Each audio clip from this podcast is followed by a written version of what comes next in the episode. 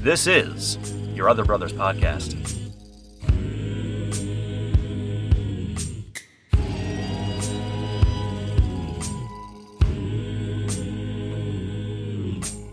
Fear, you're not my lover, you're not my friend, you're not my brother.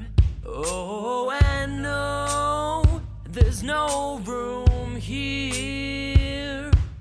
There's a vacancy in my heart, but it ain't for fear. Welcome, friends, to Your Other Brothers Podcast, Navigating Faith, Homosexuality, and Masculinity Together. From the Jewel of the Blue Ridge, my name is Tom, and I'm so glad you are here. Joining me today on our twenty twenty-one year opening spectacular episode, it's from the other side of the state, the city of Oaks, our other brother, Ryan. What's up, Ryan? Hello, everyone. Happy New Year. Happy New Year. Happy New Year in mid-February. um, and if you didn't recognize that chuckle from the Midwest, some would say the Midbest, the city mm. of Forts, it's our other brother, Jacob. What's up, Jacob? Hello, hello. It is good to be here. It is good to be back. New year, new me, new us. Just good stuff. Yeah, you say new. That's like the key word for this, this whole introduction. There is so much new right now in the world of Yob. And I'm about to get to all of that. But first, we need to say what this episode is. What, what what's happening? What's happening in this episode? Um, because you guys, we're talking about something we've never talked about on the podcast, which is a little daunting, but it also inspires something in me that it feels like, okay, yeah, we haven't talked about it yet. And now is the time. If ever there were a clear time to talk about it, now is the time to talk about it. We're talking about gender identity. And somebody just wrote a book about gender identity and the church. Doctor Preston Sprinkle, he is going to be on the show later today. And we're going to talk to him. And I am so excited. Are y'all excited? Yes, I'm so excited. Jacob is grinning from ear to ear. I can't wait. I have been, yes, I have been feeling pumped and giddy about this uh, this episode for many, many days now. It's been in the so works I'm ready. For, for a while. And uh, yeah, he's he's written a new book and we've all read it. And so we're going to discuss it. And it's going to be, I just, I just know it's going to be a fantastic conversation. So stay tuned, y'all. Finally, I get to talk to a doctor about my problems. mm. I've I've talked to seventeen doctors for the last year. I'm, I'm doctored out on that respect, but I see what you're saying, and I share also in your eagerness.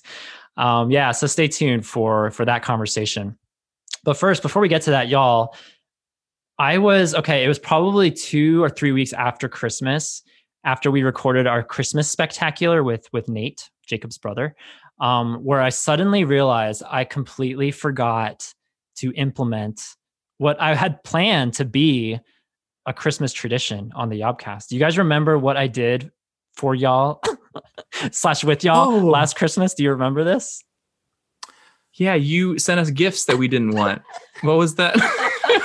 No, no, just you. And I, by the way, J- I still owe you a dishwasher cleanse. I haven't loaded that's right. washer yet. My acts yes. of service to you as my Christmas mm, gift of twenty fifteen that's it. was to wash your dishes and oh my gosh. haven't had an opportunity to visit you in the last year. Bummer. Pandemic. Oh no.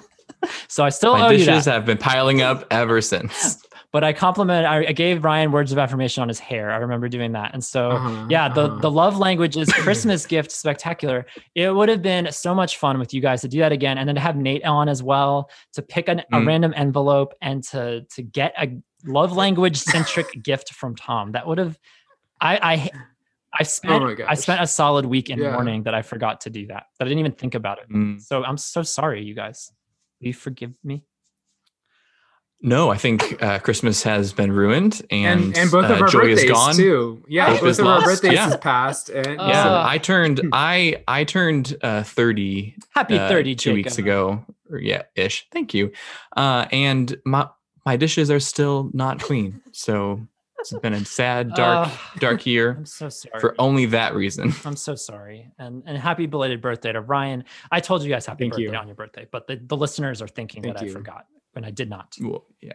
there isn't there's no, an evidence just, of that. So, but anyway, I just didn't get any uh, words of affirmation on my body during uh, during no, my birthday. You have to pick the right envelope. That's how that's how these mm. things work. Um, in any case, happy belated Christmas, y'all. I'm sorry I don't have envelopes. It's the economy has been tough on all of us. That's what I have to fall back on. So it's yeah. just been I yeah, no. I didn't have just the spare envelopes. To uh, cutbacks, yeah. yeah, yeah. I get it. The but, postal service just isn't isn't. doing too well right now. No, so. not at mm-hmm. all. So maybe twenty twenty-one, maybe this is the year we get that tradition back on track. It's pretty a lame tradition when it's only happened once in two years. So hopefully it can happen. I mean, it wouldn't it wouldn't be lame if you actually received the gift that you were promised, okay. but when an entire year goes by and you haven't actually gotten what you were told we'll you're there. going to get, yeah, then it's a little sad. Jacob, when I'm vaccinated and in remission, I am hopping on a plane to Fort Wayne to do your dishes. So Woo! Stay tuned for that. Um, Excellent. So yeah, that was, that was my disclaimer. I needed to get that out of the way. Now that we're back, the back, the show is back on the air. I needed to put that out there to you guys. Um, but that's, that's okay. Now that we got that out of the way, new, that is the, the key word for Yob right now, because our website, you guys, have you, have you gone to our website lately? It's totally different, totally different. Um, mm. Big shout out to one of our authors, Daniel, who is our technical wizard. He does everything now um, for the for the back end of the site, keeping it running and making it look as good as it does. Like he did a fantastic job working on this. A huge shout out to Daniel, who I know is listening right now. Um, and if y'all are yobbers out there who know him, who who are friends with him, um, shoot him a message of thanks and congratulations and affirmations and all that um, because he deserves it. It's, it's been great. Our, our website, it's become more to my, it's come more to my attention that our website is being more and more accessed by people on their phones, which someone like me who wants to just live in the old ways of doing things doesn't want to believe that. But I think three out of every four visits to our site basically is via mobile device. So Our re- one of the main motivations of doing the redesign for our website is to make it entirely more mobile friendly, which is already, yeah, as I've been clicking around and swirling and swiveling and all the things you can do on the website, like I'm definitely noticing it's way more. Swirling? Yes, just roll with it. Swiveling? It came out of my okay. mouth and I had to Sorry. keep going. um, but yeah, I, I'm just so grateful and I'm so enthusiastic. Um, there was a bit of a break, uh, a bit of a longer break than I expected. I wasn't expecting the Yobcast to go dark for basically two months, but... Um, But rest assured, all of those hours that would have normally gone into a podcast were going into a website. And um, and I'm just super excited to see um, where our community goes from here, because we've also launched a secret Discord, which I'll talk about late, uh, later. Um, big shout out to the gamer boys out there um, and non-gamer boys too alike. So uh, yeah, a lot of new stuff with Yob. Uh, if you haven't been to our website in a while, check it out, your other brothers dot com, and you can catch up on all the newness. So you guys, this is where Tom gets emotional, because over the holidays, um, it was special. Like the the holiday itself, Christmas Day, was the most bizarre, different Christmas of my life, because I didn't spend it with family. I was I was staying here in Asheville um, for a myriad reasons, and was honestly feeling a little down. But then, like I think it was eight thirty or nine in the morning, I got a notification that someone called the Yob line and left a message, and I was like, oh, that's sweet. And someone was wishing me a Merry Christmas, and I was like, wow, that's so special. Someone, one of our listeners, one of our supporters decided to take thirty seconds out of their Christmas morning to call me. Like, how special was that? And then it happened again, like twenty minutes later. And I was like, wow, another person decided to call me. And then little did I know, I was on a journey, you guys, because for the next eighteen hours, like all day long, Christmas, like, I don't know, I don't know how they did this, if it was strategically planned this way or what, but it was pretty much fairly consistent. Like every thirty minutes, every forty-five minutes, another message, another message, another message.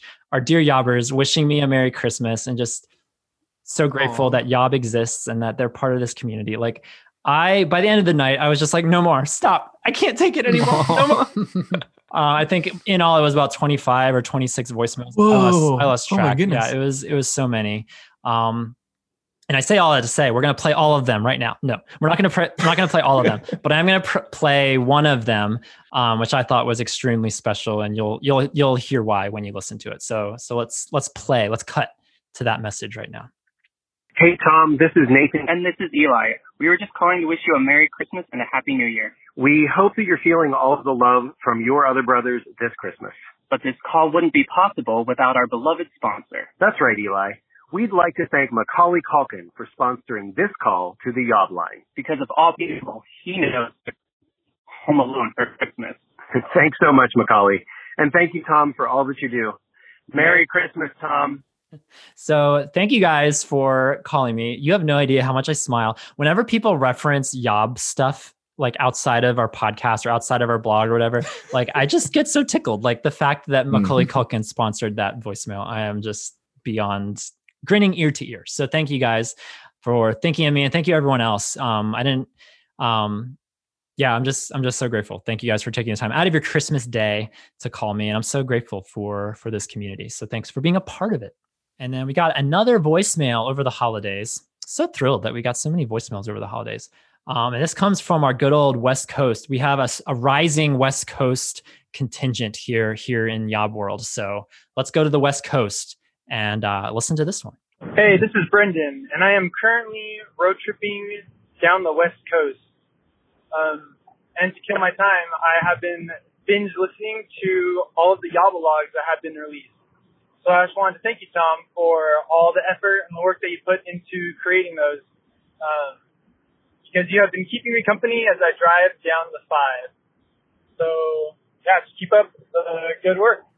Thank you so much, brother, for that call. Um, yeah, the Yabalog. The Yabalog took like a long winter hibernation. It was it was gone for a while, and I had so many people asking me, "Where where is it? Is it gone? Is it just dead? Are you are you sick of doing the bonus stuff?" And I was like, "No," but for a while, things just got so busy. We planned a digital retreat. We were rebuilding a website, and And something had to go. I had to like cut something out of my life for, I thought it was only three weeks. You know how in your head you think like it's only been a couple of weeks since you last worked out or whatever. And it's been like, oh gosh, it's been six months since I last did mm. something healthy. Anyone relate? But uh, yeah, there, we we had about two months of buildup of uh, Yabalog content. And so I took it upon myself while we we had a Yobcast break. I was like, I'm going to I don't care if it kills me. I'm going to get all of this bonus content sifted out and put out.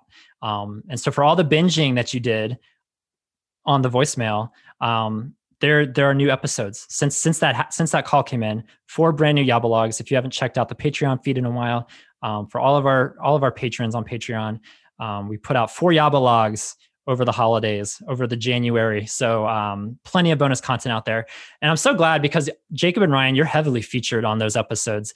And like, we would have missed so much. Like we would have missed Jacob's rant against my underwear. Oh, that wouldn't goodness. have made it yep. onto, no one would have ever heard that. Um, I'm assuming- Translation, Tom edits out a lot of us. Jacob, I'm assuming at this point you burned your six pack of Warriors and Scholars. I can't imagine you're still wearing it after your diatribe against. Yeah, no, I, I, I have them still because I'm not, I'm mm. not one who likes to like, yeah, I'm not one who likes to uh, throw out uh, clothing for just because I don't you like them. You could be one of but those I'm, people who gives it to Goodwill. If you're, you guys ever oh, feel weird when you go okay. to Goodwill and you see yeah. underwear and it's like, no, I, I didn't. Yeah, that's not, that's not a thing. Um, well, but I, I, I will keep them in the, in like the off chance that every other hair that I own becomes dirty, and it's like the last resort. Like I have okay, to wear right. these because they're the only we all thing need. That yeah, we all left, need so. emergency underwear. That's, exactly. that's legitimate. That's good to have. But then, real quick, so we had we had underwear corner with Jacob, and then um, something else on the Yabalog. You guys were almost a year to the date. It was last Valentine's Day. Happy Valentine's Day, my bros. Mm-hmm. Um, it was last Valentine's Day, you guys. I don't know if you remember this. I'm sure you do. How could you forget that? I announced it on the Yabalog. I met Stephen Curtis Chapman no. on Valentine's Day. And you can nope. listen to the whole story nope. on the Yabalog. Just go back to Valentine's nope. Day last did year. You, you cannot did you use you cannot use that yes, verb. Did. Does not apply in what happened to you. I knew, I do we know it was Stephen Curtis Chapman? Nope. I took an over-the-shoulder picture to prove it. So there it is. You're a creepy stalker. You met no one.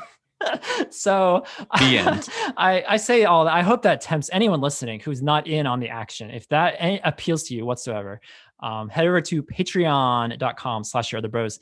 And um, five bucks a month, you can listen to the Yabalog. We would love to have you aboard in our community.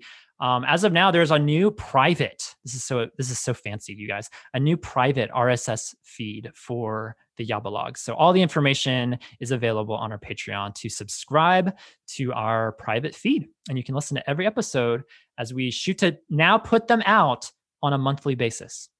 Y'all, y'all continue to reach out to me if five weeks goes by and there's not a new Yabba log, because I will not let what happened over the last two months happen again. You have no idea how long it took to sift through all those files, but I'm so glad I did. I felt so relieved. Mm-hmm. So, so like my palate was cleansed. Like, okay, all of these clips have now seen the light of day as they were meant to, and now we can move on with new content. So I'm going to try to stick mm-hmm. to that monthly rhythm for the Yab blog. And as I hinted at earlier, so many new things happening in Yab. We have a new private Discord server. And prior to our digital retreat in December, I had no idea what Discord was. I knew gamers used it.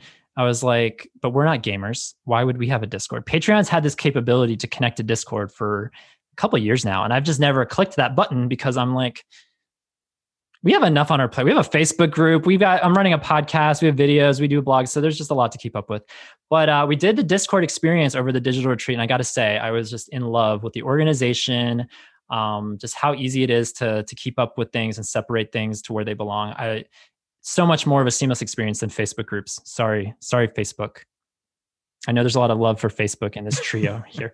Um, So we've launched this new Discord, and we would love to have you aboard. Um, if you're already a Yabber, you're welcome to come on over. Shoot me a message if you'd like access. Um, if you want to join in the fun, if you're an anti-Facebook person for one reason or another. Um, like me. Like Ryan. Ryan's active on the Discord. So uh, come on over. We mm-hmm. would love, love to have you. Some really great things. There is for a while there, and it keeps coming back. There's a lot of Star Trek talk that keeps coming back. Um, I don't know why. We have a lot of Trekkies in our midst. So shout out to the Trekkies. I've done my part, done my best to steer the conversation to Gilmore Girls. That is where I've tried to take it.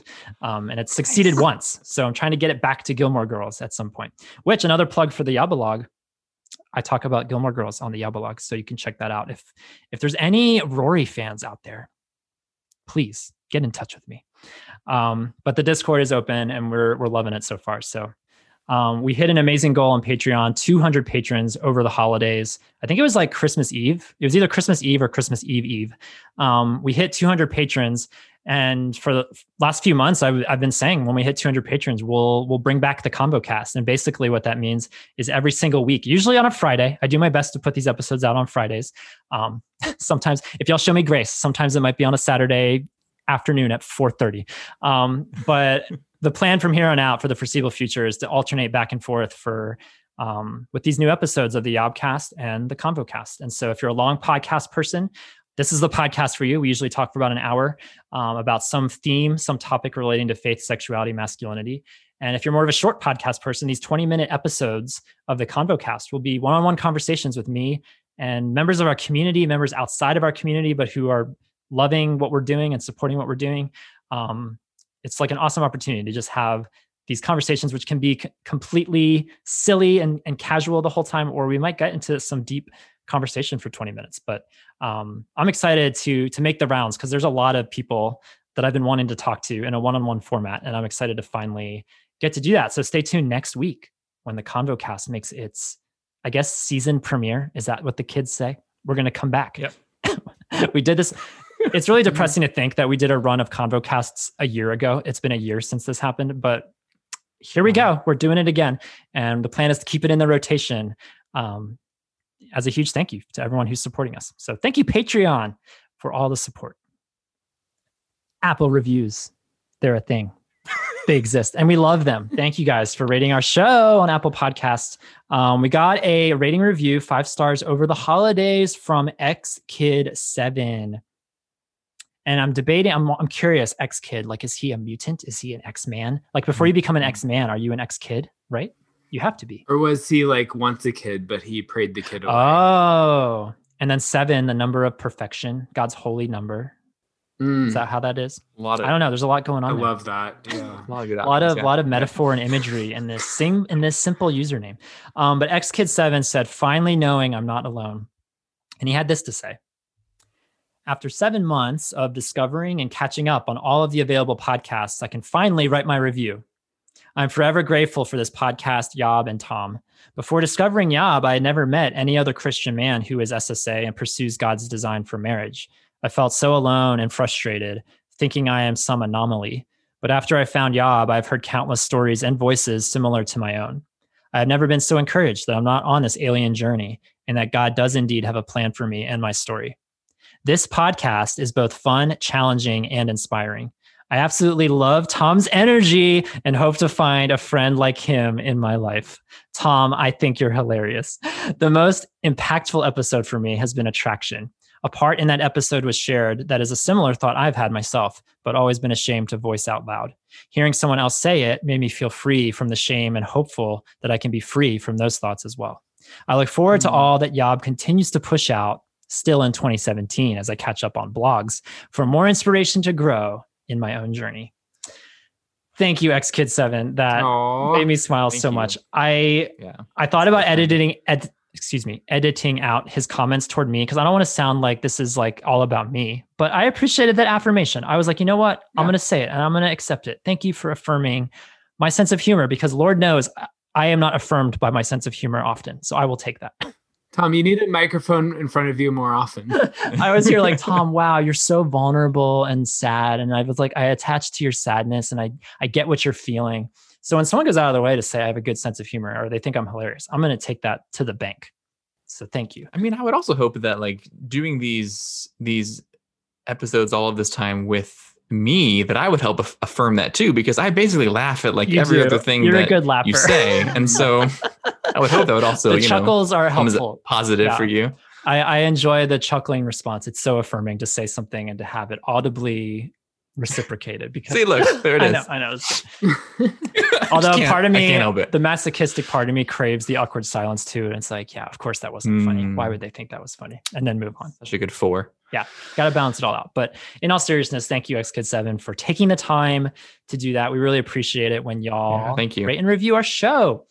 And by the way, moving forward, as of now, this might change later, but as of now, the ConvoCast and the Yobcast will all be on the same feed, which we're calling the Your Other Brothers Podcast Network now, now that we have multiple productions. Ooh. Um, so when you leave an Apple podcast review, you can also review that, or you can reference that if you'd like, if you haven't rated it yet.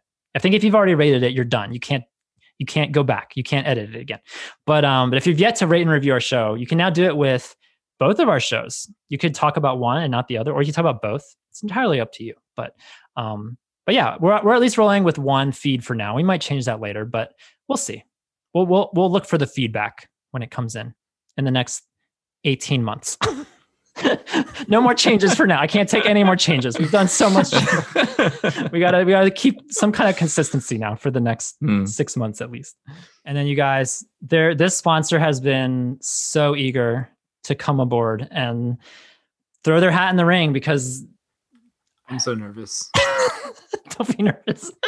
No, I was nervous too. When I looked at the landscape, I was like, who will step up to talk or to sponsor this conversation, which is a raw, gritty, hard, um, often confusing conversation. But because of our guest, Sprinkles is sponsoring this podcast. Sprinkles are so fun. You put them on cupcakes. You can put them on mm-hmm. regular cake. You can put them on mm-hmm. donuts. Mm-hmm. What else can you put them on, you guys? Muffins? Cupcakes, donuts, ice cream. Ice cream. I knew I was forgetting something. Yeah, yeah. Ice cream. Yeah. Mm-hmm. Or frozen yogurt, if that's more your jam. Frozen yogurt. Yeah. Or just like normal yogurt. Or normal yogurt. Yeah, I've never done that, oh, but you could. Awkward silence. There it is. But uh, thank you, Sprinkles, for sprinkling your goodness on this episode and on this conversation. I'm excited for uh, for the next hour to come. Well, y'all, super excited for our next guest for taking the time to join us today. Um, he is the president of the Center for Faith, Sexuality, and Gender, and Gender, rather. He's an international speaker, podcaster. Uh, he's written several books, including the one we're going to talk a lot about today, called "Embodied: Transgender Identities, the Church, and What the and What the Bible Has to Say." Um, he's also the author of "People to Be Loved: Why Homosexuality Is Not Just an Issue." And um, he and his wife have four kids living in Boise, Idaho. We've never had a guest from Idaho. I don't know that we even have listeners from Idaho. I'm not sure. But um, Preston Sprinkle, thank you for joining us today. Thanks for having me on. I'm super honored to be here. Yeah, super excited to talk about your book. We've all read it. We're excited mm. to dive into dive into it. We've never talked about gender identity on the podcast. It's been referenced briefly by certain authors on our blog. So it's a very like... like open range, like wide open topic that we've hardly really explored here at Your Other Brothers. So I'm excited to just like well, we're all excited to pick your brain and kind of hear what went into the book and kind of dive a little deeper. And so just super excited to to have you here. Cool. Yeah. I'm, I'm yeah. I'm, I would love to hear your thoughts. I mean, I, you guys, you know, it's, um, the, the intersection between sexuality and gender is, is an interesting one. I think sometimes they get conflated too quickly, and yet we can't completely separate them. Mm. So yeah, I would love, I'm really honored to be here and love, would love to hear your thoughts. So yeah. Um, real quick before we start though, because I love to make jokes, like my favorite memory of you, Preston, because I went to, you held an event in Fort Wayne, and that's where Jacob and I met you a couple of years ago. Forget, what year was that, Jacob? Oh, Jacob, uh, you were there I, too? eighteen. Jacob uh, was there. Yeah, yeah, I think yeah. No. twenty eighteen. Yeah. Right. Yeah. yeah oh, sweet. Yeah, I had awesome. more hair That's great. Then. Yeah. I did. Yeah. This, this wasn't quite this. You might not recognize it. Yeah. Um, but, and it was like, and it was a fantastic conference. I loved mm. it. Super awesome, super in, like encouraging to, to meet the people, to hear what you had to say. But like, for whatever reason, the thing that I remember from that event was you used this app. I forget what it's called, like Slick or Slack or Slate or uh, something like Slido, that. Slido, Slido. Yeah. Slido. Okay. I was like, I was trying to remember, what is that app called? Whatever it's called. But you, it's like a really cool thing because people in real time can like submit questions yeah. and then other people attending that event can vote on the question that they want to hear you talk about. And it goes like, and it's like on the big board, and you can see the questions changing positions like every five seconds. And like, and you talked about some, some deep, you know, question, question, like things that people want questions about. But like, I remember the one that far and away got the most likes was, is your name really Preston Sprinkles? And not Sprinkle. Yeah, Preston Sprinkles. Sprinkles. Yeah, of course. Like I, should, yeah, I'm, I'm one person. It should be in the singular is what I wanted to say. Right. But yeah, right. I guess if there's, if you're talking about your family, you're the Sprinkles, right? Right, but if right. It's just exactly. you. You're a Sprinkle. Yeah, yeah. But I just that that's the funny thing I remember. Whenever inevitably, whenever I think about you, I think about your name. I'm sure you hear the things Sprinkles. About your name all the time, I still but, get people yeah. that email me. You know, dear Preston Sprinkles or Doctor Sprinkles or yeah. Like yeah. if my mom yeah, ever I'm not, meets I'm not you. a donut shop, you know. Like if my mom ever meets you, she's gonna ask me for the next ten years, how's your friend Preston Sprinkles? Of course, of yeah, course. How, yeah. How is Preston Sprinkles doing? Does he have another book out? Yeah. Yeah. Um, but yeah, I mentioned I mentioned your book, People to Be Loved, because it's uh, you know, it's pretty revered in our community. Like so many guys have love for that book. Um, and we have it featured on our on our resources page on our website. Wow. Lots of guys have been blessed by that book, and it's just it's made a difference in in many guys' lives, certainly within our community, and I'm sure with be far beyond our community mm. too. So, um, our community on on I just wanted to voice that support and just say thank you for for writing that book. It's helped a lot of people piece things together and feel mm. um, like feel like some of their story is is seen by by the church. So so thank you for for doing that. Well, that that yeah, I have to say that honestly means a lot because.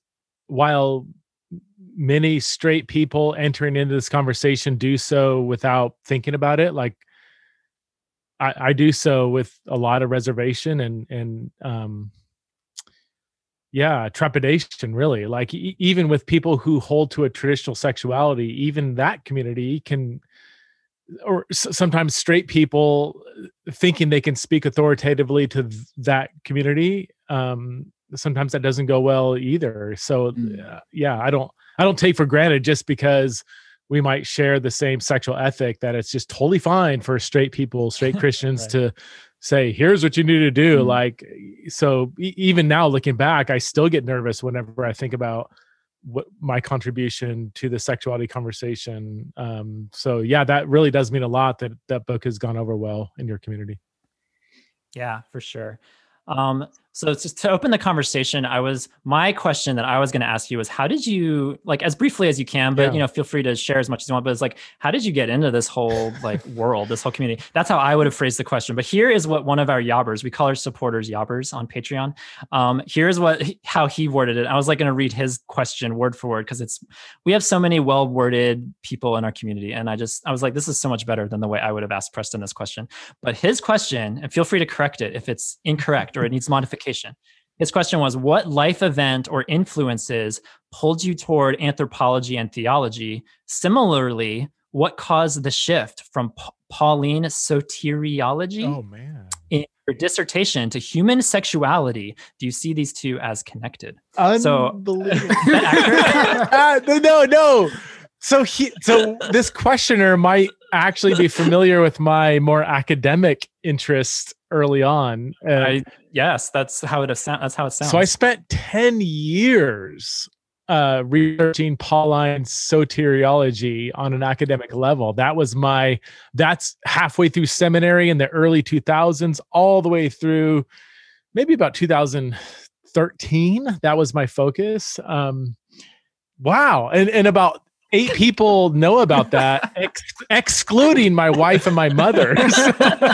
Wow. We have a very well-read audience. Let's yes, just say that. yes, yeah. that, that's I'm I'm still lingering. Um, yeah, that's amazing. Um, no, there there is no intrinsic connection between my former interest in Pauline soteriology and my current interest in anthropology Um, and sexuality. Um, th there, I, I think there are th there's some interesting overlap there, but no, there, it's not like one had led to the other. I, I, I would say I simply fell into um, the the conversation about gender and sexuality with with no kind of running start, if if that makes sense. Uh, for for me, it really was largely Um, a pastoral concern that was ignited when I got to know several gay people, some Christian, some not. And all of them said the same thing. Like I I've, have experienced the church and I've experienced a lot of unkindness. I've never met a Christian that was kind to me. It was something that I heard kind of mm-hmm. consistently am, among um, gay gay people, both Christians and and not non-Christian, um and, and that just kind of threw me for a tailspin. I was like, man, that that's just that's that should not be. You know, um and and then that led me into a kind of a whole theological journey and everything that that I wrote about in in People to Be Loved. But um yeah yeah no no I I uh there's there's no intrinsic connection between my doctoral okay. research and my my current interests. I'm sure. I'm sure that same Yabber will will write us an essay about the overlap that he sees, because I'm sure he already has an answer of, of the patterns and yeah. And everything. But uh, yeah, yeah. But that's cool. But that just shows like the power of story, of someone saying something to you and, and it happening over and over to the point that it then ruminated, and whether you know some Holy Spirit involvement mm-hmm. prodding that forward. You know, the the to see what happened and the journey that would take you on, like that's super cool to see mm. um to see where it's taking you now, having written these different books and and resources that are available for for so many people. Yeah, yeah, yeah. Yeah, I, I wish I had a better story. I wish I had a more Oh no, no, no worries. No lights from heaven or, or anything like that. No, yeah. No yeah. That's fine. Certainly the Holy Spirit, I mean you meant yeah, I mean maybe the Holy Spirit pieced something together there that I can't that didn't foresee, you know. For sure. For sure. Well, I loved your book. We all read it. Um, and so we're excited to talk about it. And I'm just really excited because like, not that I've ever, I don't necessarily consider myself a prideful person, but there are some things like that when we get to the conversation about sexuality and gender, I thought because I'm in this world that I kind of like knew, or I certainly know more than most people or most Christians. And through your work and through Bill Henson, we had him on the show uh, a couple months ago, all, right. all the work that he does with Posture Shift, like I have just been astounded by how much I don't know. Mm-hmm. And it's been humbling in the best way, kind of humbling in a mortifying way, but also humbling in a, like in a way that I'm really grateful for, especially in the realm of gender identity. Like I know a thing or two more, at least more than one or two things more about sexuality than I do gender identity. So, so reading this book was helpful because I've learned a lot through Posture Shift, and I've learned a lot um, just from reading this book too. So I'm excited mm-hmm. to, uh, to dive into it with, with all of you guys. Yeah. Great. Yeah. It's, I mean, beyond that, even I've, I've had several trans friends, you know, that I've been in dialogue with who, who have obviously a lived experience, and they've, they've done more research than the, you know, most people, but I, they've even commented like, you know, as I've been wrestling with them on different issues of what about this, what about that? You know, they're like, I don't know. You're, and, and they'll say like, I don't know, like you're the expert. Like, let me know. I'm like, whoa, whoa, whoa, whoa. Like, what does that even mean? Like, no, oh, like, yeah. no, I'm yeah. not, you know, but they said like, just because I've experienced gender dysphoria doesn't mean I, I, I'm an expert on theological anthropology or mm-hmm. Genesis one or, you know, all the various um, concepts that come up. So yeah, it's, it's, uh, it's an interesting conversation. So yeah, we would love to dive in. Yeah. With you. Yeah.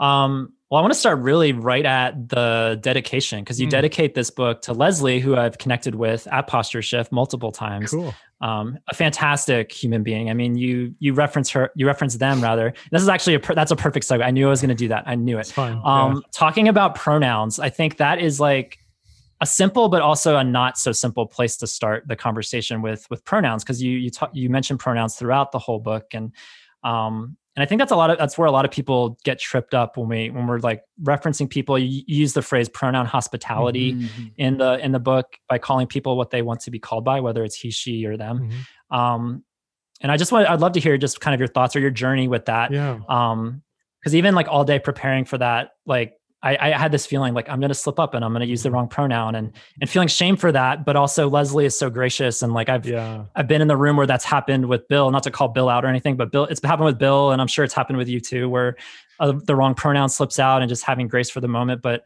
as an English major, like it kind of mm. took me a while to get around. It's like, how can a, how can a singular person be plural? Yeah. It doesn't make sense, but, but trying to figure out this language and this new, this new language is, I, I'd love to, to dive into that with you.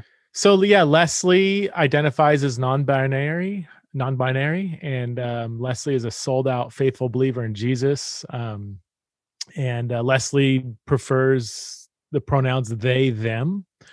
Actually, Leslie would say, "I don't prefer these pronouns; they are my pronouns." Uh, even though even the term pre- uh, pronoun preference can be uh, not not the most helpful term, um, and. Um, Yeah, gosh. Um, I, I'll be the first one to admit that using these pronouns can be incredibly difficult, difficult grammatically, just psychologically. We, we've, I mean, we're we're just in.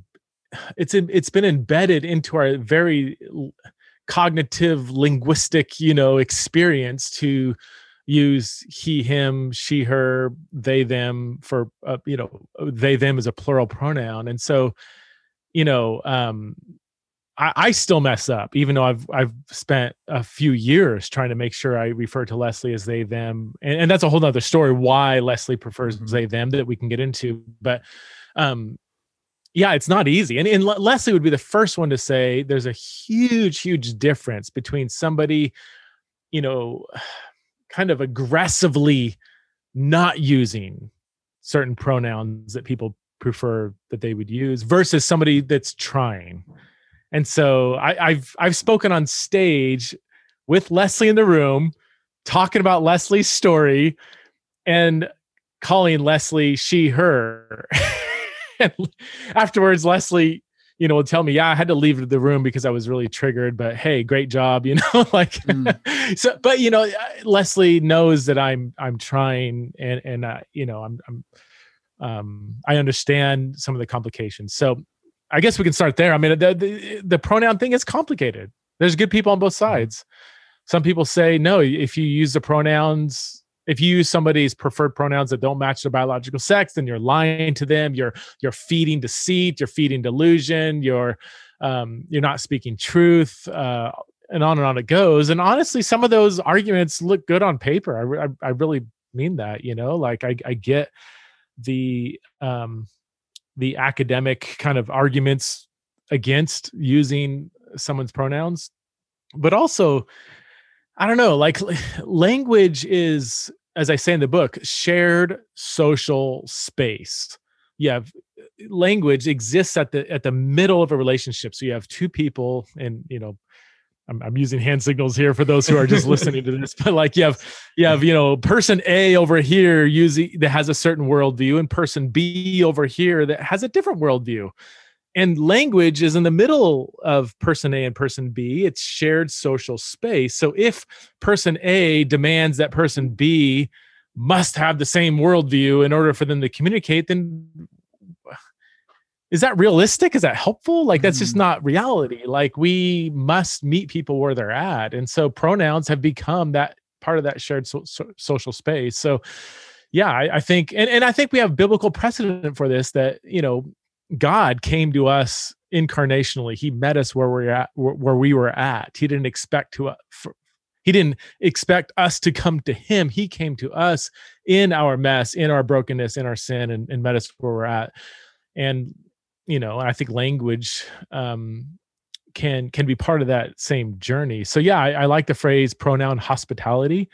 Um, whether I agree with somebody's worldview or not is kind of secondary, really. Um, that can come later. We can have that discussion later. But if we want to engage in relationship with people, Uh, we need to meet them where we're at, where, where they're at. And some people are super triggered by certain pronouns. They're turned off. They're t- extremely turned off if somebody refuses to use their pronouns. So if you want to have any kind of relationship with somebody who identifies as, as trans and, and prefers certain pronouns um, or, or has certain pronouns, um, then I think we can meet them where they're at.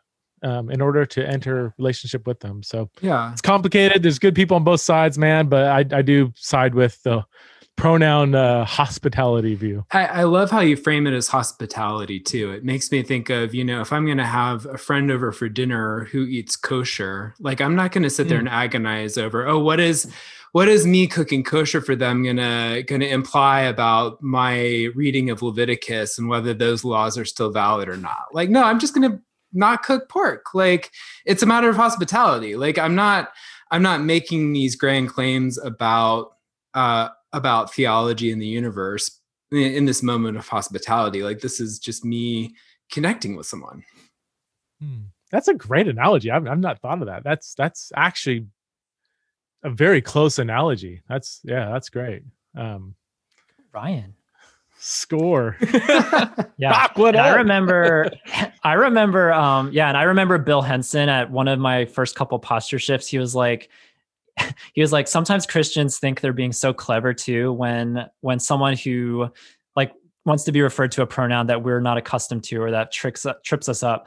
Like we, sometimes Christians think they're so clever to then be like, well, I'm just not going to use any pronouns. I'm just going to keep repeating their name over and over again. And they won't notice. But he was like, they won't no, notice. They'll notice. They'll notice it right away. Like you just keep calling Leslie, Leslie, Leslie's going to notice that after yeah. thirty seconds, you know, it's like, you know, so it's like any Christians out there. Cause I know I used to actually think that too. Yeah. I was like, oh, I wonder if there's a workaround to like, not even mm. have to use pronouns, but But like that's that's yeah. like so much work, and it's not yeah. kind either. So there like, there are times there are times when you can use the name instead of a pronoun.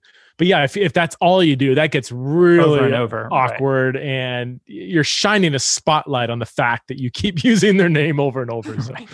Yeah, right. It's just not natural, not natural conversation. Right. Uh, so recently, I had I had heard some mixed thoughts about um, whether we should.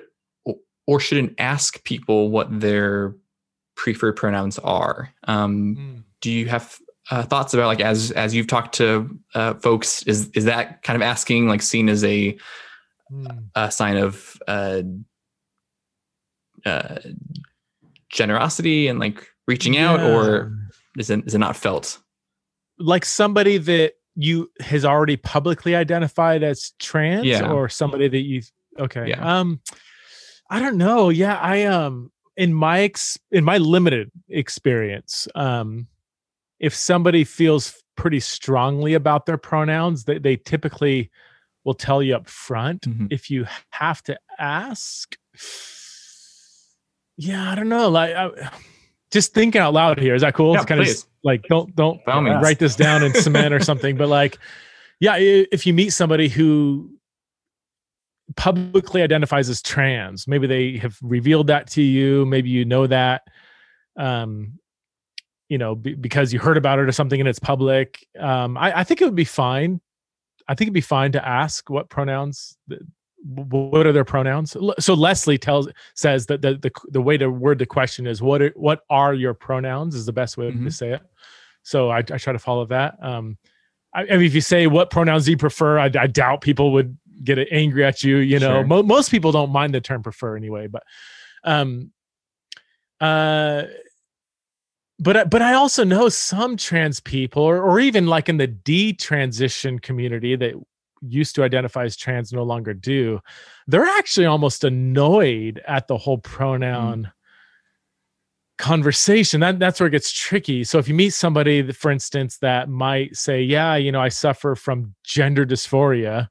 And if you say, hey, what are your pronouns? I mean, if this person, they, they might have gone through kind of an ideological shift where the whole pronoun thing is kind of a turnoff. Sure. So that's where I'm, I'm a little nervous, like just, hey, what are your pronouns? Like assuming that this is a big deal for them. For some it is, for some it isn't, for some it's somewhere between, yeah. you know? So yeah, I, I, um, I would typically probably let them reveal to me what their pronouns are if, if that's an issue okay. that they yeah but yeah don't just take that with a grain of salt really yeah. for now. Yeah, It's yeah. super reminiscent. I mean, language is everywhere, but it's like super rep- super reminiscent of the whole gay versus S S A label, because that those labels can set mm. off certain people. Ooh. And I've always been one that's like ambivalent in the middle, like call me whatever you want. I honestly don't care, but like, Holy. but that can, that's not everyone. And I've had to learn that, that not everyone is nonchalant about it. And you have to just, at the end of the day, you just have to learn people's stories and where they're at and where right. they came from. Yeah. That's, that's kind of the one oh one of all of this, but, uh, but it can be, yeah, it can be a journey. That's a great word. Learn, learn their individual story, because there is no one size fits all to that. Yeah. That's good. Yeah.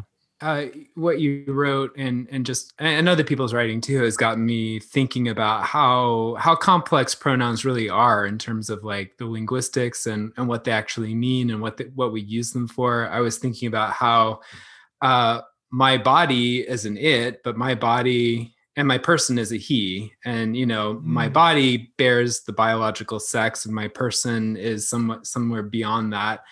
Uh, also, God is not biologically sexed uh, in his totality, mm-hmm. uh, and yet he seems to be revealed, reveal himself in Scripture as, as he, him, and and that's a whole different conversation of how how our modern English Bible arrives at he, him for God, right? But uh, but it, it has gotten me thinking about how like oh, this is actually more complicated than. Um, oh, that person has X Y chromosomes, so therefore I like he is the right pronoun. So that that's yeah. another. You're like the analogy Yoda right now, man. That, no, that that that is fascinating. That God does not have a biological sex, and yet mm-hmm. consistently in Scripture, he he's revealed as he him, even though he has female imagery, you sure, know, of a mother yeah. and a, a mother hen in Psalm ninety-one and so on. But like as far as like a an actual identity, he is Father. Um, he is he him. But that doesn't refer to his biological sex. It is his, dare I say, his social status. Maybe it's, you know, mm. spiritual, social status, whatever, which is exactly what trans people are going to say. Like, okay, my pronouns have nothing to do with my biological sex. Mm. It has to do with my sort of social role, my social right. status, whatever. So yeah, then that's another, it, it, I mean, it's an inexact parallel, but it's a, it's a significant one as well. So no, that's good. It's good. That's what they paid me for. Analogy Yoda. That's what we call Ryan. That's, That's it. Analogy Yoda. That's our Ryan. Um, yeah. To, to wrap up the pronoun part of our conversation, like I, so I don't experience gender dysphoria, but, but I've been open in my writing and on this podcast that there have been so many times throughout my life that I don't necessarily feel like a woman, but I definitely feel less of a man. And there's definitely like a less, like if, if other people are capital H, capital E, maybe I'm little h, little e mm. as like some sort of other third option, not, not non, non-binary, but as kind of this other category. And so, so I understand on some conceptual level, I think what, I mean, I'll never ex- ex- understand firsthand, just like, mm. like no one else here will understand that firsthand, but, but that's kind of my like launching point into trying to figure this whole thing out of people people who don't feel like their, their gender matches their sex and, and then what, what to do with that. Like I can, I can start to kind of get there when mm-hmm. I start to realize how, when I compare myself to other men falling short or feeling like I don't measure up um, and starting, starting from there. And so maybe anyone listening, if, if that's more of your struggle, maybe that can be a starting point uh, for you too. Mm-hmm. I love that, man. I mean, that's, that's, uh, don't you have in your, in your, in your branding, like, Uh, not just sexuality, but also masculinity, like masculinity. Yeah. Yeah. Mm-hmm. Yeah. And I, I think that's super helpful. I mean, there's, there's a good number of people who would say that many trans identified biological males are simply feminine gay men is, is how they would, again, t- thinking of like the kind of some of the detransitioners that maybe went through a trans identity and looked back and said, I was just a gay man who didn't match up to a masculine stereotype that my culture has defined for me, you know. Um, and so obviously a psychological component to this that, you know, gender dysphoria is kind of a significant reality for, for a number of people. But yeah, I think these gender stereotypes definitely play a, play a role um, in, in the conversation. For sure. Um, gender dysphoria. So I wanted to go there because I've heard this term for a while. Some of our listeners might be familiar with it. Some may not be. Um, so I'd love to hear just like your, your journey with that phrase, that word, and how it's received in the trans community, um, as well. And then, uh, something that was just really revelatory for me, there were a couple of things from the book that were just like, whoa, I didn't, didn't know that. But like, um, basically when you're talking about gender dysphoria, like sometimes people who identify as trans don't mm-hmm. experience gender dysphoria, which yeah. I was like, wait, That's is that true? Um, so I'd love to, personally, I'd love to get more clarification. I mean, you explained it in the book, but for our listeners, could you go into that and just talk about gender dysphoria in general? That's great. Yeah. So uh, I'm not a psychologist, so I'm, I'm, I'm speaking secondhand here, uh, having read lots of studies and followed the conversation. So I don't experience gender dysphoria, obviously, and and and I'm not a, a scientific specialist in this area. I'm speaking from the so-called armchair, you know. Um, but yeah, so so in the Diagnostic and Stati- Statistical Manual of Mental Disorders, the kind of like guide for psychiatrists um, for evaluating certain mental health conditions, um, up until two thousand thirteen, it, it was called gender identity disorder, was the phrase psychiatrists and psychologists would use to diagnose somebody who experiences some kind of severe incongruence between their internal sense of who they are and their biological sex. In the fifth edition of the D S M, they, cha- they changed the term from gender identity disorder, which sounds, I mean, like a disorder, right? Mm-hmm. Like something's wrong. Harsh. Yeah, a little harsh. Um, they changed it to gender dysphoria. And there was a lot of um,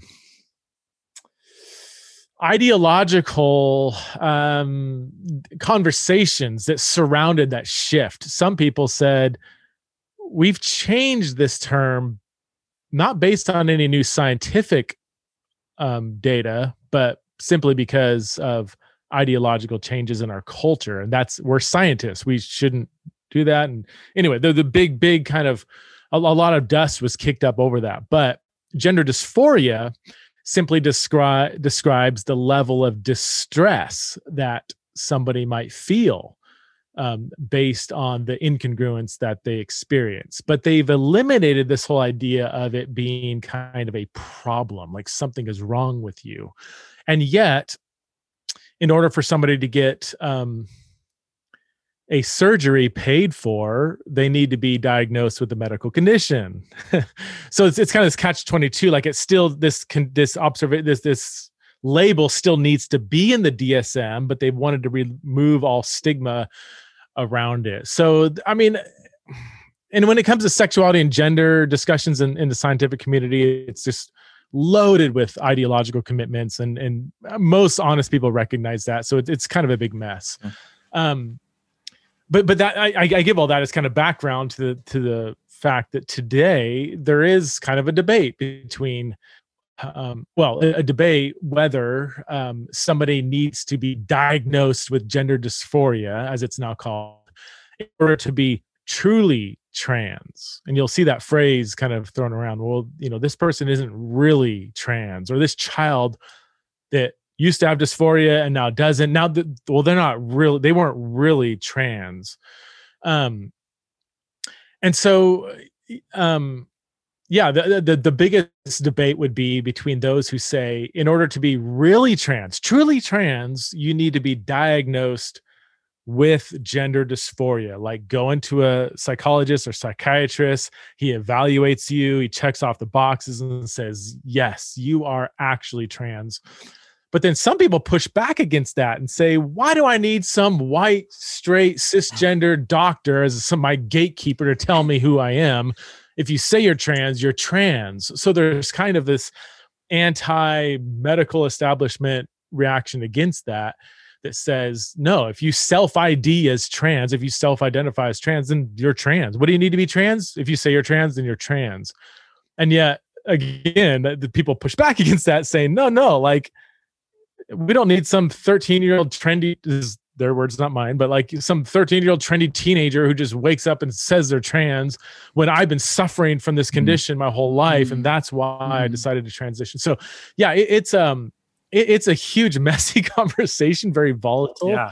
um, but yeah, so you can divide the community, not, not community, you can divide the kind of viewpoints between those who say, you know, you must be diagnosed with gender dysphoria to be trans, between those who, or and those who say you just, if you say you're trans, you're trans. So the, the, the takeaway point is not everybody who identifies as trans experiences gender dysphoria would be the takeaway. So if somebody says they're trans, don't just assume that they're deeply suffering from gender dysphoria. Many are, but you know, some aren't. So, yeah, yeah. So that that that actually um, leads in into uh, something that I didn't actually know that I learned from from the book is that um, some of the most like intense and um, uh, severe symptoms of uh, gender dysphoria are like incredibly painful, and like you oh. you use such uh, uh, powerful language to like talk about how that feels to uh, people. Um, and so I guess like something that I was wondering is that if, if, um, in your interactions with, um, those folks, um, have, have what, what are the means in that are, that are out there that actually help to yeah. uh, alleviate some of that intense, uh, suffering? Yeah. Yeah. Just to reiterate, I mean, So, so gender dysphoria does exist on a spectrum. For some, it's mild. For some, it's moderate. For some, it's pretty, se- really severe. And for the severe cases, man, it's it's it's a traumatic experience to simply walk outside your front door, mm-hmm. to be in society that is extremely gendered and extremely stereotyped, and to exist in that social environment is. is incredibly difficult, you know, and, and yeah, I, to understand that, I just simply asked several people that I know that experience dysphoria to say, hey, describe to me, what, what is this like? Mm-hmm. How, if you're trying to explain to me what this, what, what, what, you know, what, what does this feel like? And, and that's where I got the descriptions in the book was come, come straight from people that experience this. And, and it's, the, yeah, it's, it should be heart-wrenching to sit down and listen to this and say, oh my gosh, I have no category for what you go through every second, every minute of the day. That's just, it should cultivate compassion and empathy. Um, so as far as how do you alleviate it, or is it possible to alleviate gender dysphoria? And if so, how do you do that? That's the, that's the debate. And there's various psychological approaches uh, to that. Um, I will say this, that there is a good deal of evidence that many people who experience gender dysphoria, and here all I'm doing is trying to like give a summary of my observations on the scientific studies done on people with gender dysphoria. In many cases, gender dysphoria is some in some way connected to other mental health issues going on, other life experiences, past trauma, um, uh, other mental health issues, O C D, A D H D, even autism is, has been shown to be linked to it on some level. And l- let me just give this major caveat, especially given my audience, like I am not therefore validating the other conversation about same-sex attraction being linked with all kinds of nurture and bad parenting and domineering mothers and absentee fathers. These are different discussions. Okay. Just don't, don't take yeah. one and map it on the other. Um, with gender dysphoria, there does seem to be a good deal of potential nurture in the nature nurture conversation that is, could be connected to the dysphoria. So, and, and some people, I, in fact, I talked to an atheist transsexual person the other day that said, I mean, she said one hundred percent, like it's always linked. Okay. And this isn't a conservative Christian at all. Um, she's like, no, it's, it's a symptom, not a, not a innate, you know, part of somebody's being. It's always mm-hmm. a symptom. Um, and she speaks from experience. I, I'm not going to go that far, but I have seen, you know, past many stories from psychologists talking about how they address people with gender dysphoria. And when they sort of did a lot of digging, they unearthed all kinds of things that this person has gone through. So I would say, um, and, and there's a whole school of, of thought that was formulated in part by Ken Zucker, the, the world renowned leading expert on gender dysphoria, hands down. Um, and before him, it was a, a female psychologist named uh, Susan Bradley, who would also validate this approach. And it's called the bio psychosocial approach. Not very, not a very catchy term, but biopsychosocial. Rolls off the top. Yeah. and, and they have a, a lengthy article published twenty, thirty years ago, peer reviewed, multi-authored article that kind of lays out this approach that just talks about you know, at the, the first thing a responsible caretaker should do is explore the full gamut of life experiences, other mental health issues, like, like exhaust all the possibilities mm-hmm. of what is leading to this dysphoria. And once those are addressed, if the dysphoria is still there, then maybe, you know, physical transitioning should be um, an option. So I, let me just leave it, leave aside the ethical question of transitioning for a second and leave aside my Christian faith for a second. Like, just from a strictly psychological perspective, that approach makes a lot more sense to me. Yeah. Um, let's exhaust all of the psychosocial possibilities that could be feeding into this dysphoria, deal with those, deal with past trauma if it's there, and so on. Um, and if all of that has been exhausted, then maybe um, if the person can give an actual informed consent, explore transitioning. Now, some some people would say transitioning is the only thing that fixes dysphoria. The studies simply don't show that. Um, there's two major studies. One was done in two thousand eleven, a Swedish study. Another one was done in two thousand nineteen, I believe. They were both very longitudinal in nature. Like, they examined a massive population base on the effectiveness in transitioning. And both of them showed that transitioning helps reduce dysphoria for some people, helps reduce mental health issues for some, but it doesn't for a lot of others. And it's just, it's not the kind of like obvious answer to addressing uh, dysphoria. Um, now, personally, I, I've got ethical and even philosophical questions about transitioning that would that need to be raised, but s- simply from a practical standpoint, um, I don't think that's the quick and easy answer. Um, yeah, but th- that, that you know that's the um, that's the toughest question, I think, is if we tell people, no, I don't think you should physically transition. If if you claim to, you know, if you want to follow Jesus, and the person says, well, what do I do? Yeah. You know, for sure. Right. Give you the yeah. answer then. If anything, yeah. the church needs to surround people with dysphoria with love and community and commitment and tears and prayers and rejoicing and, and open up your homes. And I'm not saying that's the fix all, but I mean, gosh, we absolutely need to walk alongside people with dysphoria yeah. if we dare to even speak into this, this issue. For sure. Yeah. Ryan, did you have a question on that before we switch gears? Um, just, just a thought, I guess. I'm, I'm not prepared to say much about the ethics of transitioning, but, um, but I have, I have friends who've transitioned, and I mean, I don't, I don't think they're saying or thinking that it was going to be like a silver bullet. Like, I think they, they saw a long, hard journey ahead of them. And, um, you know, so I'd, I'd want to recognize that part of their story too. Yeah. And, and look, I, I've got A, a few friends that transition and then detransition, and and all of them would say, this is my journey, didn't quite work, um, but I'm not going to make a categorical statement for everybody. Mm-hmm.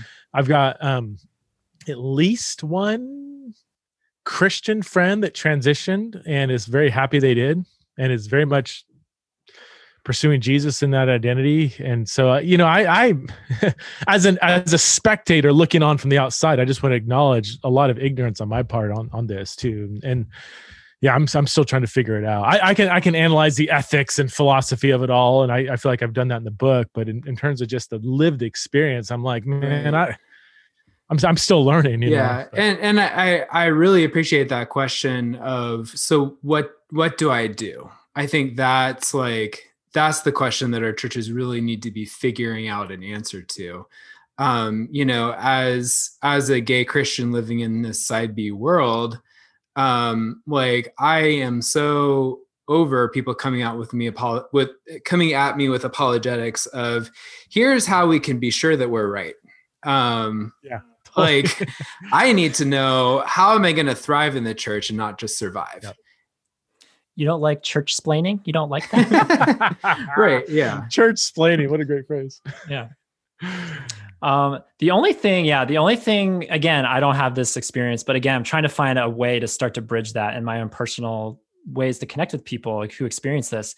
I remember in middle school, I had horrible acne, like gushing, bloody, red, splotchy, like all over my face.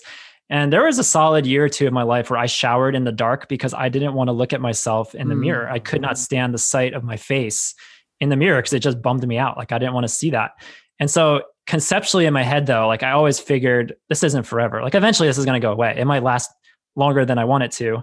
But like the concept then of looking in the mirror and seeing whether it's your chest or your hips or your genitals or what have you, knowing it's not going anywhere mm. unless you surgically do something about it. Like that to me is where I start to build some connection in my head and of empathy and trying to put myself in that position. Cause I don't know what that's like, but, but I remember what it was like to hate looking at myself. I can at least start there. And I think again, if people are looking for bridges to try to figure that, figure this out and connect with something that's so foreign to you, like maybe that's a place that other people mm. can start as well. Yeah, absolutely. And, and, you know, I mean, gender, dis- and this is a debate, but everything's debated in this conversation, but, you know, gender dysphoria c- could be seen as a subset of body dysmorphia, you know, um, or even you'll hear people that have gender dysphoria describe their kind of traumatic experience going through puberty. And I know about mm, eighty percent of females that go through puberty that had a near, you know, like, yeah, getting your period for the first time absolutely sucks. And I hated getting breasts and I hated giving bu- men grope me up and down with their eyes and the attention, just like it's, and it was truly traumatic, you know? And while that might be different than gender dysphoria, there is a similarity of just feeling very uncomfortable in your body on a, on a general level. Yeah. Um, people who struggle with eating disorders or even obesity or other things might go through the same thing, or gosh, people that are very short or very tall, you know, I mean, there's, there, there, there yeah. is a commonality of the human experience of trying to live in our bodies. Yeah. And there's so much about our bodies that are given to us that we don't choose for ourselves. I mean, can you imagine going through life seven foot two or four foot nine as a male like that? That's gosh, that, that would be, there'd be a lot of challenges there, you know? Um, So yeah, I, I think it, I, anyway, I, it, or, or, and we haven't gotten into the stereotypes, but a lot of people just simply don't match up to gender stereotypes. They could be gay, straight, bi, masculine, feminine, or, or you know, or male or female. Um, and they don't resonate with these stereotypes, and those can be pretty op- oppressive. So um, yeah, I think the church should get creative and explore different ways in which people can truly connect on some level with people who, you know, experience gender dysphoria. For sure. Uh, so we can talk about biblical masculinity and we talk about cultural masculinity, and gosh, how do we like decide what's biblical and what's just cultural? Do you have any thoughts on that, Preston? Well, my, my cynical uh, answer would be read the Bible. Figure it out. So um, I, I would say, and I said this in the book, you guys probably remember it, you know, that most of our assumptions about what it is to be masculine or feminine come from culture, not, not the Bible. Mm-hmm. Like the right. Bible doesn't form our views of masculinity and femininity. I mean, you've got like, as I give in the, in the book, you know, I mean, King David, who, you know, great warrior, you know, but he also wrote poetry, was an artist, um, you know, played a harp, and he cried a lot. Like the dude cried a lot. Jeremiah wept all over the place. Jesus cried. Like more men are crying in the Bible than women. And, and yet in our culture, mm-hmm. that's very much a, a feminine stereotype. Uh, Jesus himself, I mean, a single man of marital age who cared for the poor and needy and the marginalized and people of low social status, those are all feminine traits.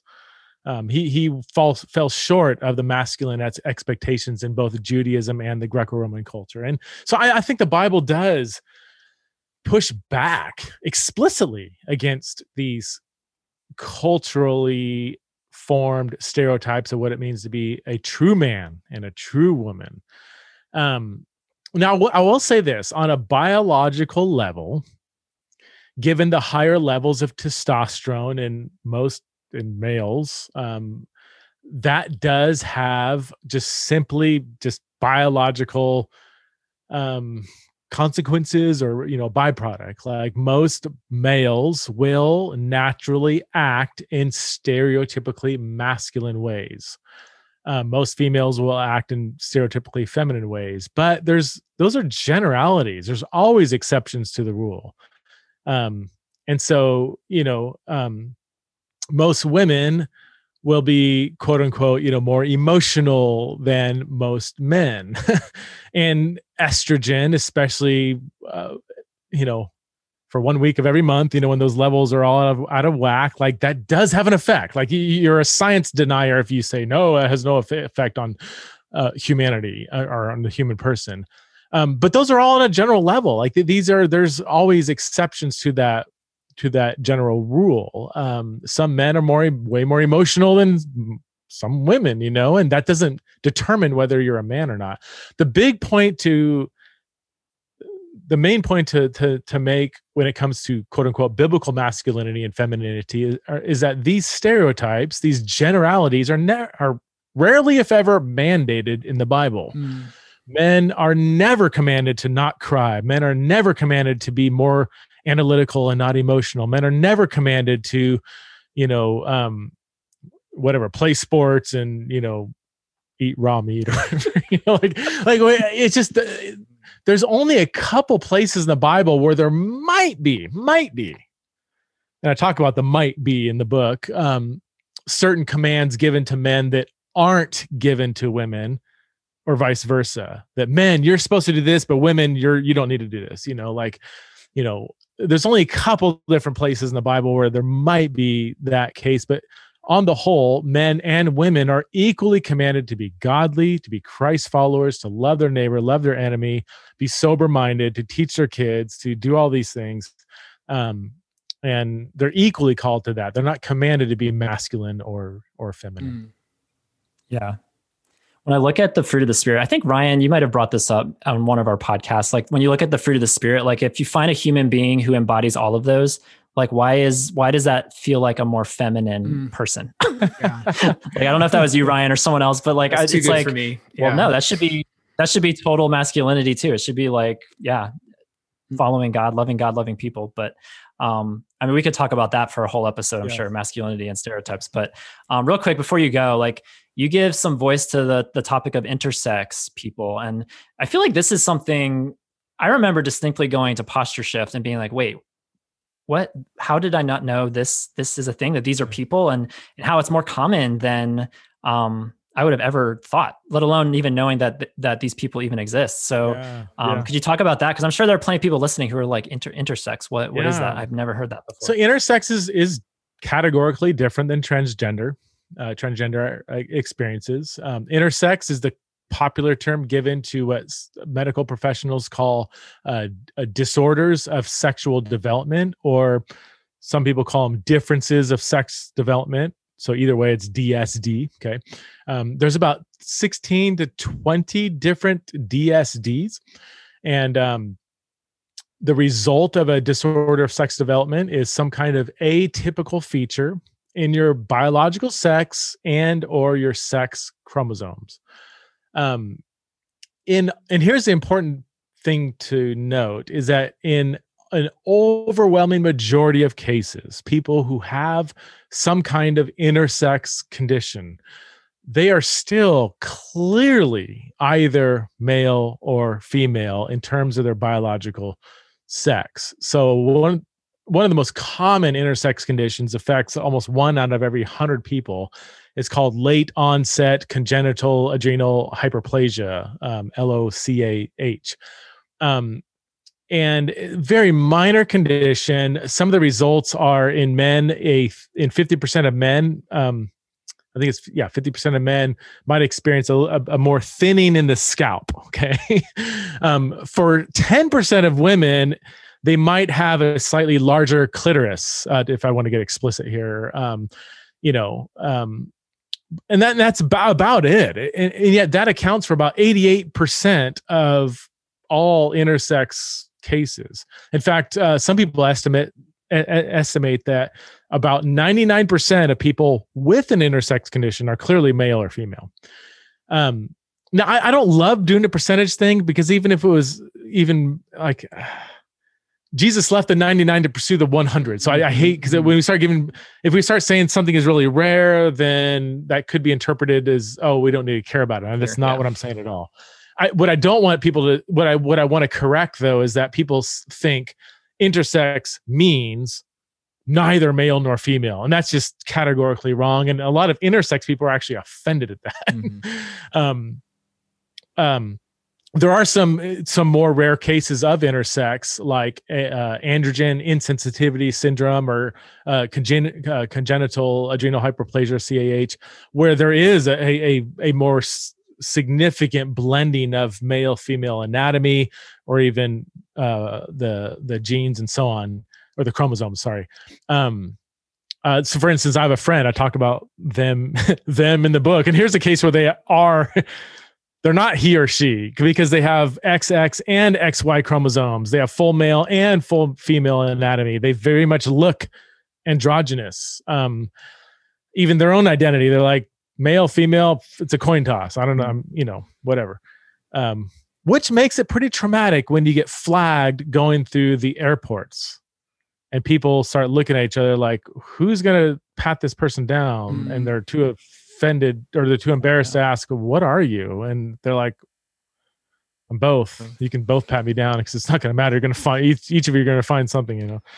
Um, mm. So um, he, I guess the, the takeaway point though, the, the reason why I have a whole chapter on intersex in the book is that sometimes people say because of intersex, therefore transgender. Is the shorthand way of, um, and it's like, well, what does that even mean? You know, th these are these are two very different experiences. Intersex is is a biological, identifiable condition. We know what causes these conditions. We can look at it. We can, you know, um, transgender is is a much more broad category that has to do with some kind of incongruence between the body and the mind.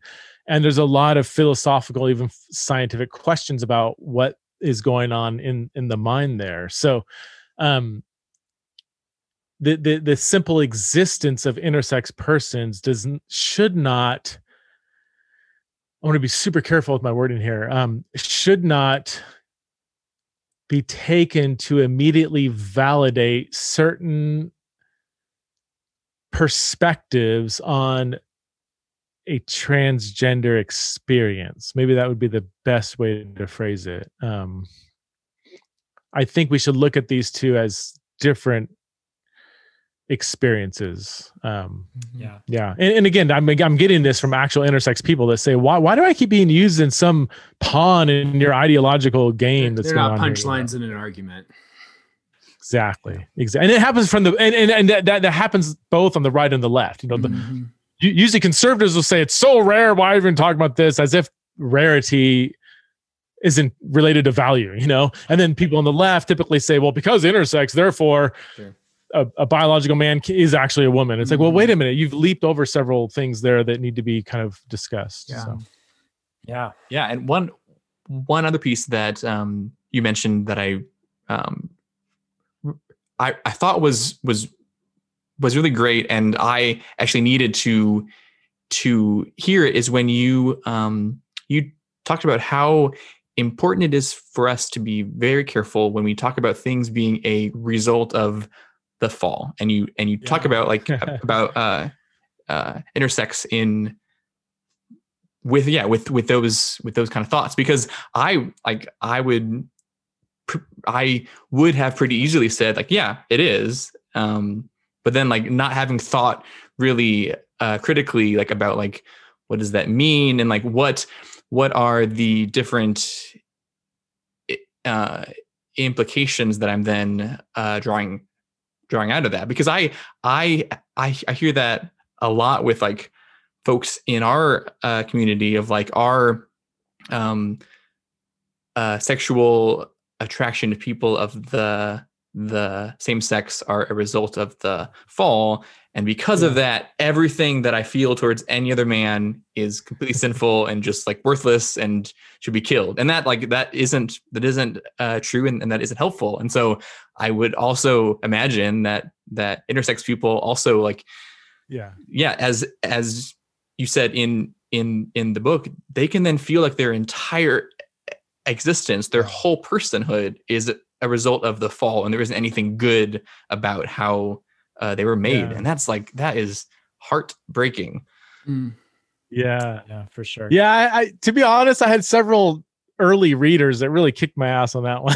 Cause I, cause I, I hope I could say that. I, I, cause I had the kind of default intersex is the fall, you know, and, and maybe, maybe it is, I, I wasn't there, you know?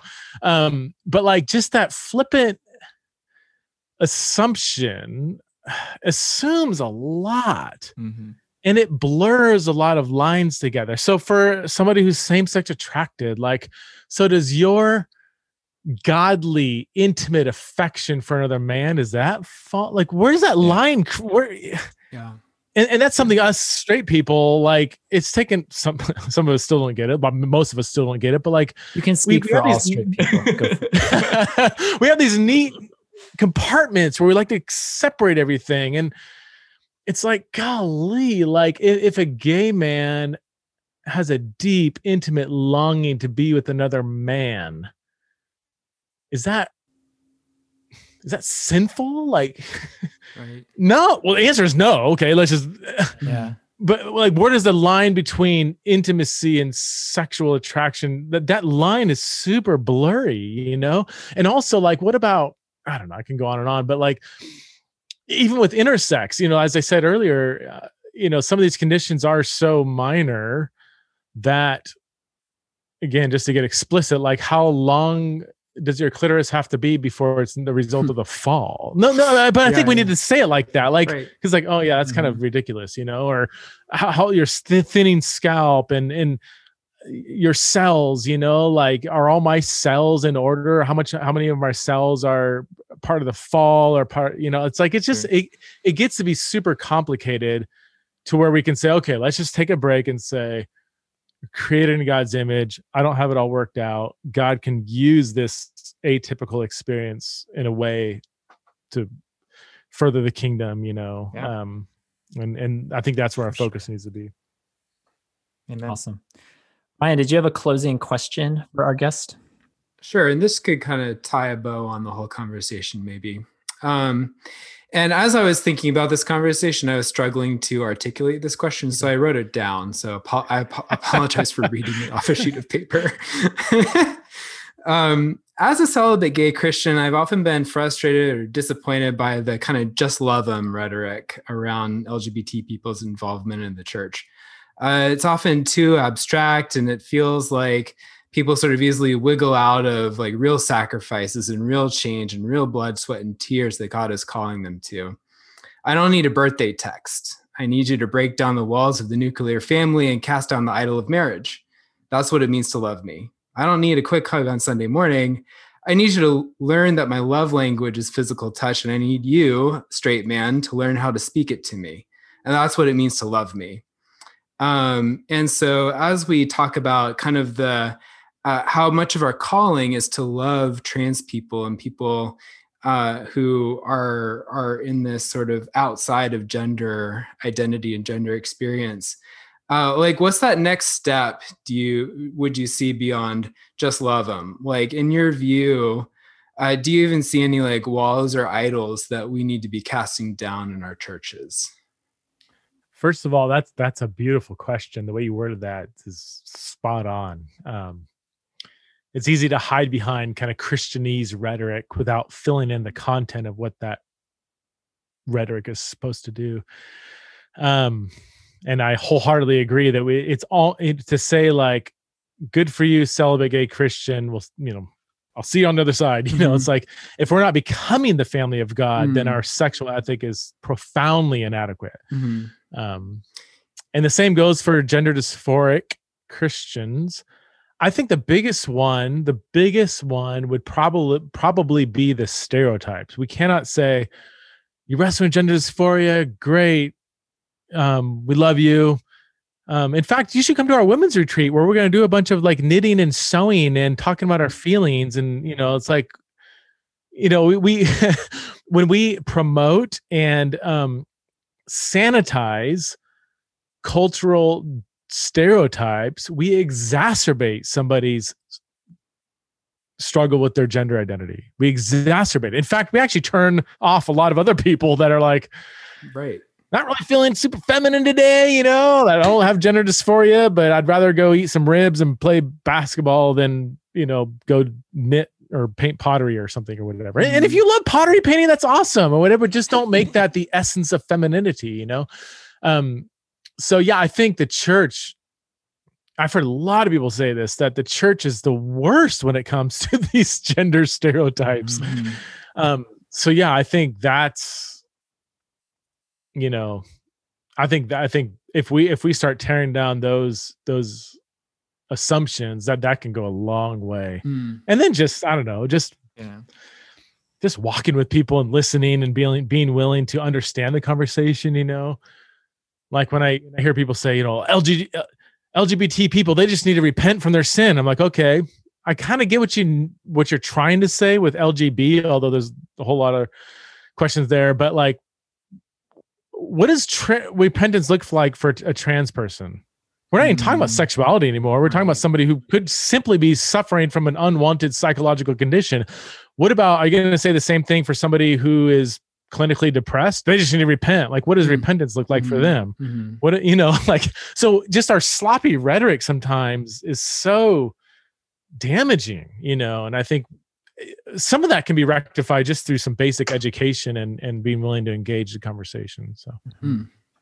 love that. Yeah. And that's why I'm just like, again, to, to, to tie it up, Preston, we really appreciate you for coming on, sharing your stories, what you've, what you've taken away on this journey. Cause I'm sure it's been quite the journey for you. And, uh, I'm hoping, uh, I'm hoping the church, yeah, it's, I think it's human nature to just kind of want easy solutions and quick fixes to things. We don't want to go into the muck and the mire and learn people's stories and all the nuances and all the challenges and everything. But, uh, I'm grateful for all the new books that are out, and, yeah. and you have a new website. I was going to give you a quick plug for Christian Sexuality. Do you want to just like tell tell the people what that's about? Because I was scouring it the other day, and I'm just like, gosh, why was this not around when I was a teenager or something? That could have been great for my youth group. That would have been helpful. But um, yeah, what what's what what do you have cooking up there? Yeah, Christian Sexuality is a whole, uh, I would say, a discipleship movement. Me and some other people have tried to start have started um, that helps. Um, youth leaders, parents, um, disciple Christian youth in a Christian vision for what it is to live out our sexuality in flourishing ways. Um, talks about things like porn, marriage, masturbation, singleness, um, abuse, L G B T stuff, um, uh, V R sex. And we talk about everything. um, like, what does it mean to be a, a young Christian, a Gen Z Christian, in our sexualized age? How do we pursue Jesus in our sexuality? So yeah, Christian, I think it's Christian dash sexuality dot com, or if you just Google Christian Sexuality, I'm sure it'll come up. Um, we just have, it, it's, it's a, yeah, narrative based video series that will help people disciple youth in Christian sexuality. It looks awesome. And you have clips on YouTube too. Like yep. for instance, Chan's involved, Gregory Coles, who we're having on the show soon, yes. he's involved. And so it's just like, um, Jackie Hill Perry, like you got some incredible, yeah. it's like the Avengers of like, uh, Christians and sexuality. Like, I love it. Like, what a roster. That's great. You, yeah. you, like, you got, you got the right people. Oh, so I'm that's really so cool. stoked with, yeah, twenty over twenty-five testimonies of people that are kind of woven throughout the, the, the, the curriculum. So that's awesome. Preston, thank you so much for coming on, spending this hour with us. Uh, you can find, what's your, like your social media handles? What are um, all those? Yeah, good question. Uh, my Twitter is at Preston Sprinkle. Um, I think Instagram is Preston dot Sprinkle. Is there an at on Instagram? I don't even know. Is it at, uh, I think so. We'll, we'll have links. We'll, we'll put it so people can find Preston. Yeah. Remember, links the most important thing to remember it, it's one Preston Sprinkle. It's not multiple. Right. Preston there you Sprinkles. go. There you go. Yeah. Just keep that in mind. You'll, you'll find people easier that way. Yeah. And you have an awesome podcast, Theology in the Raw. I love it. And yeah. you have a Patreon too. So if people want to support you on Patreon, they can check that out in the links as well. So, so thank you, Preston. It was, yes, uh, yeah, thank great, you great so having much. you. Yes. A, thank you. Thank you. Pleasure. Thanks time. for having me on. The- of course. See you, Preston. Okay. Well, uh, I think, um, I think that was an, that was an excellent, uh, what I hope is part one out of eight. So a mm. really good start to, uh, to, yeah, this, we, um, it felt like we both, uh, covered a lot, and yet we still have a long ways left, uh, to go, but he's, he's There's, just such an awesome, he was so great, awesome person. And I could listen to him talk about things for, for hours and hours. Yeah. About his Pauline. Oh my goodness. What was it? Pauline I said a Pauline. And, like the, a name. I also, I also Pauline just, was Pauline, how he said I also it. just want to say to that, um, who, whoever that uh, Yabra is, is that you made me from the very beginning say, I'm actually not qualified to ask him any questions because right. mine are all, mine are all childish show. Compared to that. So he should be here and I should be not here. But no, I, yeah, yeah it's, right. um, he's a, he's such a, uh, thoughtful and, uh, wise, humble man. And you can just, you can, you can hear the, the empathy and the, uh, grace when he talks. And that is such a gift to the church, especially when it comes to these yeah. incredibly heavy, uh, dense uh, topics.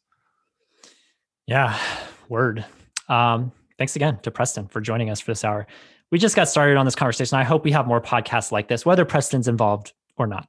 Um, hopefully he'll be involved again. That'd be awesome. But, uh, but gender identity, I know that's a thing that, uh, that people experience or people struggle with rather in this community, their sense of, of gender and uh, struggling, whether you're like me and you you struggle with like feeling like you're enough of a man or, or full on gender dysphoria and, and, and all that that entails. Like um, it's been a long time coming to finally have a conversation like this. And we hope it was a starting point, by all means, not the finishing point. We hope to have more, more conversations like these moving forward. So um, if anything you heard today brought up a story or, or like, elicited a new realization or something you've never heard before, like would love to hear the conversation continue. You guys can go over to our brand new website. I don't know if you heard, but your other brothers dot com slash podcast, find the episode seventy-three post on gender identity.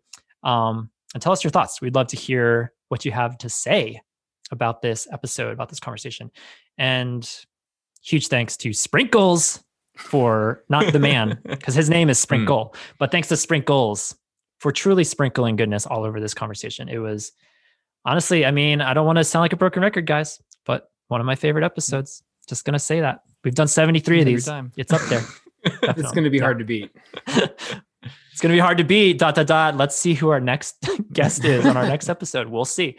Um, so yeah, thank you guys for all the support. Much love to all of you as we get into our new podcast rhythm. Stay tuned next week for our first ConvoCast in a year. Who's it going to be? Who's going to appear, you guys? It's somebody, spoiler alert, somebody you have never heard before.